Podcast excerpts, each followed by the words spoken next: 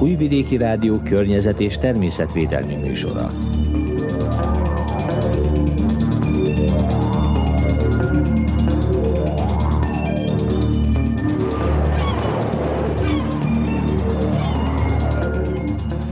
Stánko Emília köszönti az Újvidéki Rádió környezetvédelmi műsorának hallgatóit. A mai műsorban hallhatnak arról, hogy mekkora mértékben változott meg Földünk klímája.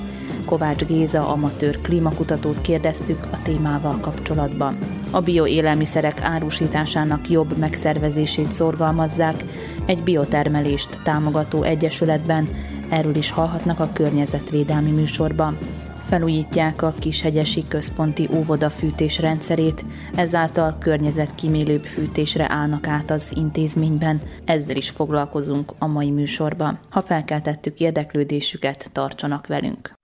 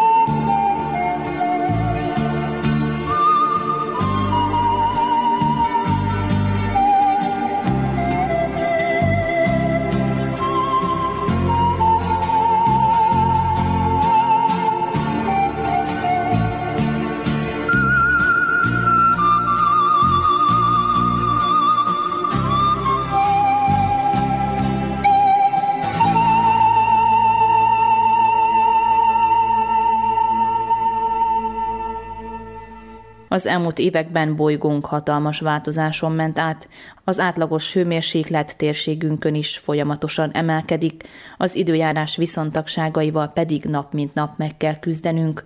Kovács Géza klímakutató foglalta össze az ezzel kapcsolatos tudnivalókat Kovács Magdaléna és Horváth Csaba kérésére. De amikor beszélünk a klímaváltozásra, akkor több évtizedes, több, tehát 30-40 évre visszamenőleg vált a hőmérséklet, illetve általában két paramétert nézünk, tehát a hőmérséklet, illetve a csapadék változásra, vagy pedig főleg itt a hőmérséklet fokozatos emelkedéséről van szó, és ez, ez mutatja ki gyakorlatilag valahogy, ha meghúznánk az hatát, akkor úgy, úgy a 90-es évek elején történt egy ilyen hirtelen változás, ami olyan értelemben változás, hogy mondjuk rá régebben, tehát 90-es évek előtt az évszakokat, ha úgy fölbontsuk ugye évszakokra az átlag hőmérsékleteket, akkor körülbelül egyensúly alakult ki magyarán, olyan 6 hónap volt enyhébb, 6 hónap hűvösebb, tehát nem volt olyan, hogy minden, minden hónapban az átlag hőmérséklet magasabb. Viszont az utóbbi időkben, ez főleg a 21. századra jellemző, Egyszerűen 12 hónapban, mondjuk a tavalyi év is, mind a 12 hónapban az átlag hőmérséklet az legalább egy fokkal volt melegebb a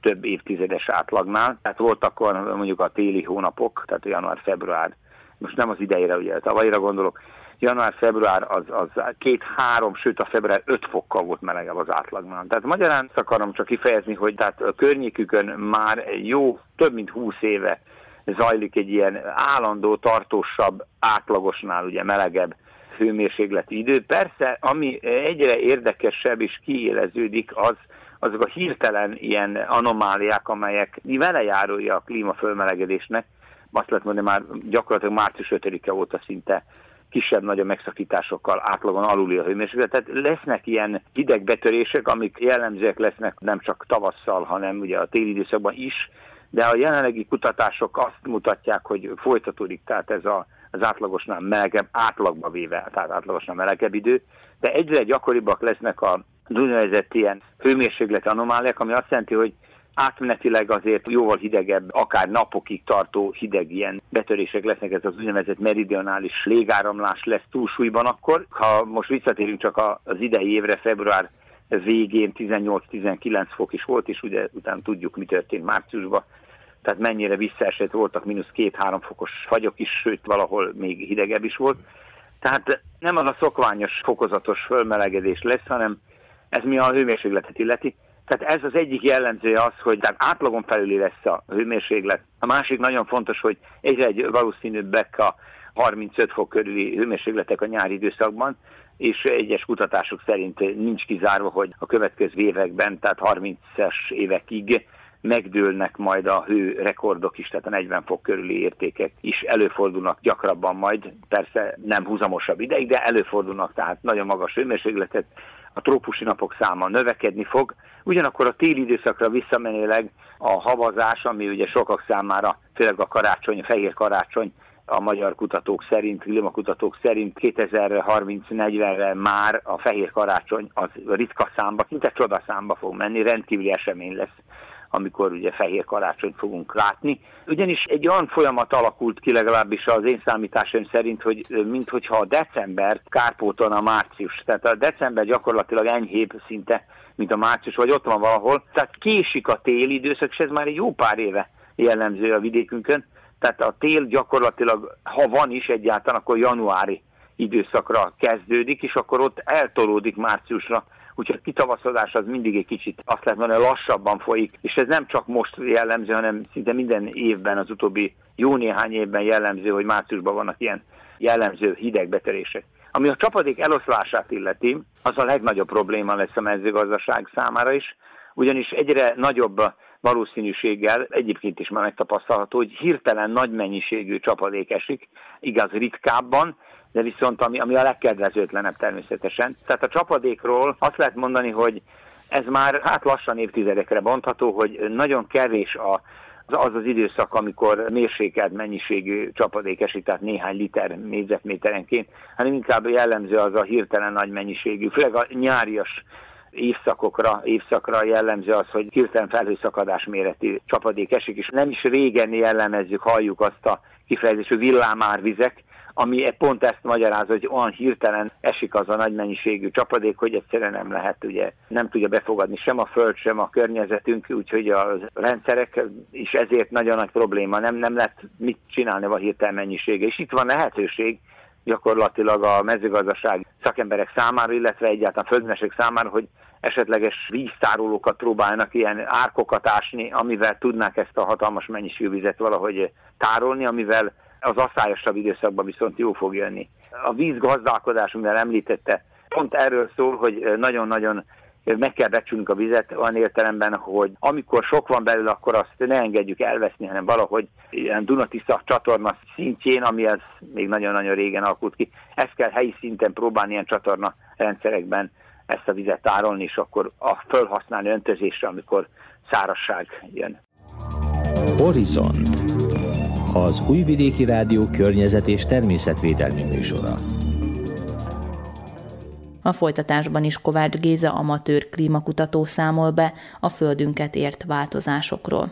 Tehát akkor elmondhatjuk, hogy évről évre egy picit állandóan melegebb lesz, viszont egyre kiszámíthatatlanabb lesz Pontosan, az időjárás. Így van, így van. Mit várhatunk még a jövőben? Tehát ugyanilyen tempóban történnek majd a változások, ahogy az elmúlt 20-30 évben, vagy pedig ez is gyorsulni fog, mint minden más körülöttünk? A szennyeződéstől függ, mindenféleképpen az emberi tevékenységtől függ, mert egyértelmű most már hiába vannak lobbik, akik mondják, hogy ez természetes folyamat, de hát mert végig a világ szakemberei mind azt mondják, hogy egyértelmű, hogy felmelegedésről van szó, tehát nem van a baj, csak van két lobby, amely az egyik ugye azt mondja, hogy nem az ember a fő felelős ezért, hanem egyszerűen ez egy normális dolog, csak a probléma abban van, hogy ugye ha visszatekintünk a régmúltba, akkor ezek a az ilyen változások az évszázadonként, tehát száz évenként történtek, nem 50-60 év alatt, és nagyon nagy ütembe történik ez, úgyhogy akkor egy kicsit azért komolyabban kell fogni ezt a... Vannak persze ez a klímacsúcs is, ami volt Párizsban, de viszont úgy tűnik, hogy egyenlőre ez eléggé nehezen működik. Próbálkoznak ugye elektromos autókat beépít egyre jobban a közlekedésben, viszont mert nagy probléma ez a szennyeződés szemszögéből.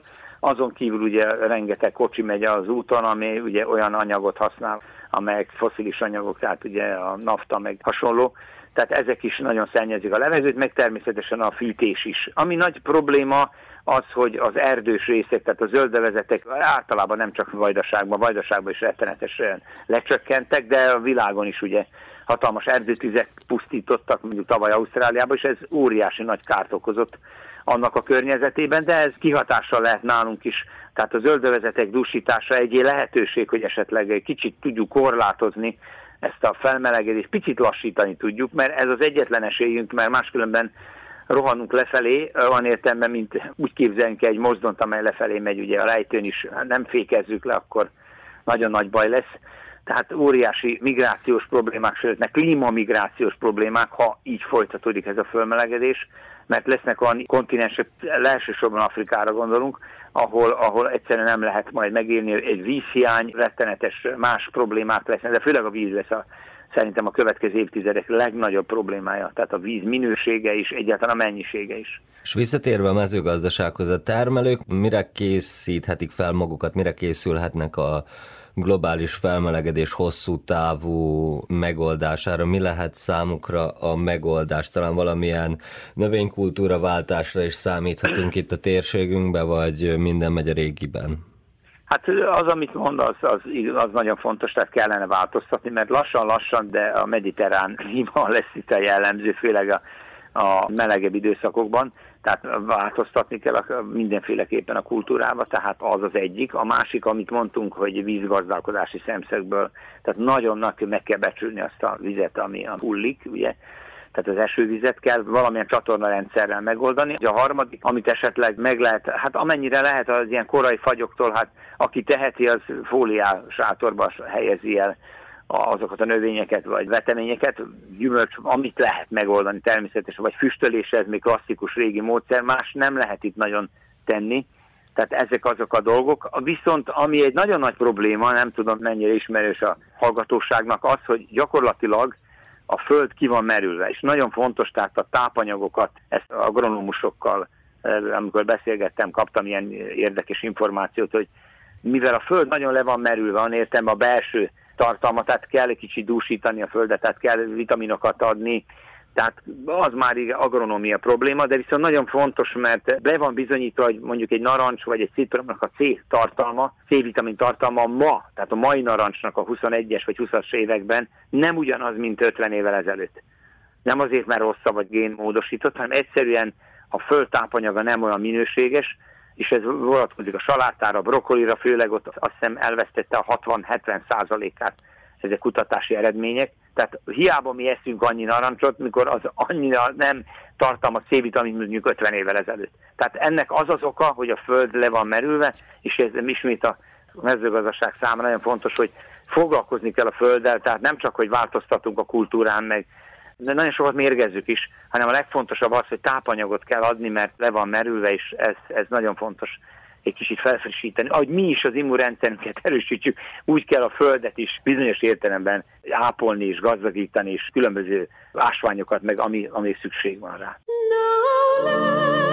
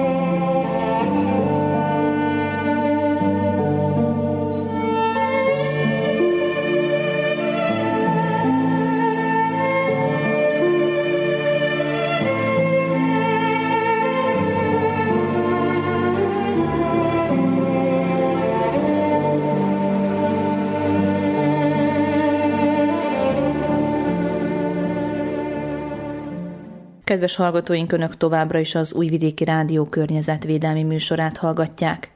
Kishegyes község önkormányzata sikeresen pályázott a Környezetvédelmi Minisztériumnál, és ennek köszönhetően a Kishegyesi Központi Óvoda fűtésrendszerét újítják fel. A község egy kisebb önrészsel kell, hogy kiegészítse a közel 750 ezer dináros pályázati pénzt. A munkálatok befejezése nyár elejére várható. Sándor István alpolgármestert kérdeztük a részletekről. Több szerbiai önkormányzat mellett a Kishegyesi is ott szerepel a Környezetvédelmi Minisztérium pályázatának kedvezményezetjei között. A szerződést erre vonatkozóan már aláírták. Sándor Istvánt, községi alpolgármestert arról kérdezem, hogy mire vonatkozik a pályázat, és miért fontos a község számára. Mindjárt az év elején, januárban Jaksa Róbert, a államtitkár volt itt Kishegyesen, és többek között beszéltünk a légszennyezésről is, illetve a Környezetvédelmi Minisztérium pályázatairól, és ő hívta fel arra a figyelmet, hogy a Környezetvédelmi Minisztérium a légszennyezés csökkentésének érdekében kazánházak cseréjére, kazánházak beszerzésére ír majd ki pályázatot, amiben Kisi és Község önkormányzati és később pályázott, Tudni kell azt, hogy az óvoda volt az, a Kishegyesi Központi Óvoda, amely kedvezményezett lesz ebben a projektben, hiszen az óvodában egy igen régi mazut kazánnal rendelkezik, és ez a kazán mind energetikai szempontból, mind pedig költséghatékonysági szempontból már idejét múlott és nem megfelelő. Kis és óvodának jelentősek a, a költségei a fűtési szezonban, szemben a Bács-Feketegy és a Szekhegyi óvodával, ahol már az elmúlt években áttértek a gázzal történő fűtésre, ezért mindenféleképpen az önkormányzatban célkütőzés volt az, hogy a Kishegyesi óvodában is a gázfűtésre átálljanak, és ez a pályázat nagyon kapóra jött nekünk, hiszen így nem a községi költségvetés terhére, hanem részben pályázati eszközök segítségével tudjuk ezt a célt majd megvalósítani. Tehát pályáztunk, Kishegyes nyert a Környezetvédelmi Minisztériumnál, ezt a pályázati helyet, mint a Környezetvédelmi Minisztérium ez idáig nem használtuk ki. Elsősorban magyar állam támogatásának köszönhetően valósultak meg az óvodafejlesztések. Bízunk abban, hogy ezek a fejlesztések folytatódni fognak, hiszen a kísérsi óvoda tetőjének a cseréjére is szükség lesz viszont így már az első lépést az idejében a fejlesztés területén meg tudjuk valósítani az óvodában, a gázkazánok beszerzésével és a teljes fűtésrendszer korszerűsítésével itt Kishegyesen. A minisztérium által odaítélt összeg országos szinten 200 millió dinár volt, és ezt 24 község nyerte teljes ország szerte, Szerbia szerte. Kishegyes ebből 745.636 dinárt nyert, ez nem a projekt teljes költsége, mert az önkormányzatnak is hozzá kell járulnia egy kisebb összeggel, mint őrrész a projekt megvalósításához, de azt kell, hogy mondjam, hogy a pénznek a háromnegyedét így a minisztérium fogja finanszírozni ennél a beruházás esetében. Mikor kezdődhet meg a pályázat kivitelezése, és mikorra várható a munkálatok befejezése? A szerződéskötés napján megkaptuk azokat a dokumentumokat, amelyeket még Kisérsközség önkormányzatának mellékelni kell a pénz folyósítása előtt. Ezt a közeljövőben a pénzügyi osztály meg fogja tenni. Amikor ezek a dokumentumok megérkeznek, a minisztérium azt jelezte, hogy 10 napon belül utalni fognak, miután a pénzeszközök itt lesznek, erre vonatkozóan ki kell írni a közbeszerzési meghívást, és amikor kiválasztottuk a, kiválasztott az önkormányzat a kivitelezőt, utána hiszem azt, hogy itt a tavasz végén, nyár elején már a megvalósításról tudunk beszámolni. Itt az Újvidéki Rádió. Monostorszegen tartott tanácskozást a Zombori székhelyű Eco Energy biotermelést támogató egyesület. A tányházban rendezett megbeszélésen a bioélelmiszerek árusításának jobb megszervezéséről volt szó. Orsovai Bibianna összefoglalója. A Zombori Eco Energy Egyesület régi értékek egy új kezdetért elnevezést viselő megbeszélésén a vajdasági biotermelők közötti minél szélesebb együttműködés megteremtéséről volt szó. Besenyi Erzsébet 14 éve dolgozik a falusi turizmusban. Egy gyümölcsből igen csinálunk ezeket a szörpöket, és ajvart csinálok paprikából, úgy mind, amit valamikor csinálták ilyen házokba, tájházokba, monostori falusi házokba, azt én itt mindent bírok megcsinálni, és turistáknak bírom kínálni. Akartam lenni tag a Eco Energy társaságba, hogy bírjam tovább kiállításra vinni az én termékeimet. A topolyai Truzsinski Szabolcs szerint az őshonos állattartás és növénytermelés nem fizetődik ki. A az őshonos állatoknál probléma van azzal, hogy ekonomilag nem gazdaságos jószágok, és nagyon a múltunkat elveszítsük ezáltal, hogy elfogynak ezek az őshonos állatok. Az őshonos növényeknél szintén ez a helyzet, az őshonos növény termesztésben gondok vannak, mert ott is az a gond, hogy ezek az őshonos növények ezek keveset teremnek, és ekonomilag nem kifizetődőek. Nagyon sok türelem és utánjárás után lehet a tanúsításokat megszerezni. Az előírások azok bizony nagyon magas nívon vannak, az eszközök, amivel meg rendelkezünk, azok pedig alacsony nívon vannak. Ez a legnagyobb probléma. Kettő nagyon távol van egymáshoz. A megbeszélésen Dusan Mörgya, a BBS Organics Földműves Szövetkezet igazgatója is részt vett. Szabadkányítottuk akkor ezt a szövetkezetet, és a szövetkezetnek van mind több jogai, mint árun, és akkor, de ők sokkal idősebbek, mint mink, és több tagok, és akkor összehozni ezt a kettőt, hogy hogy tudnánk egymásnak segíteni, hogy betársulnák az ő tagjai például a szövetkezetnek, mert mi most ott vagyunk, hogy kezdenénk földolgozni dolgokat, ők meg akarják itt szombolva a piacot, meg akkor külföldre, és akkor hogy egymásnak segítsünk. Nem kéne nagyba eladni valakinek, aki aztán száz százalékot rátesz, úgyhogy azt jelenti, hogy az, a, az egész befektetés levonni a földművelőnek nem marad majdnem semmi, és a, tovább eladó gazdagul meg, azt akkor ezt egy kicsit meg oldanánk. Az Ecoenergy Egyesület stratégiai programja közt szerepel még az ökoturizmus fejlesztése is.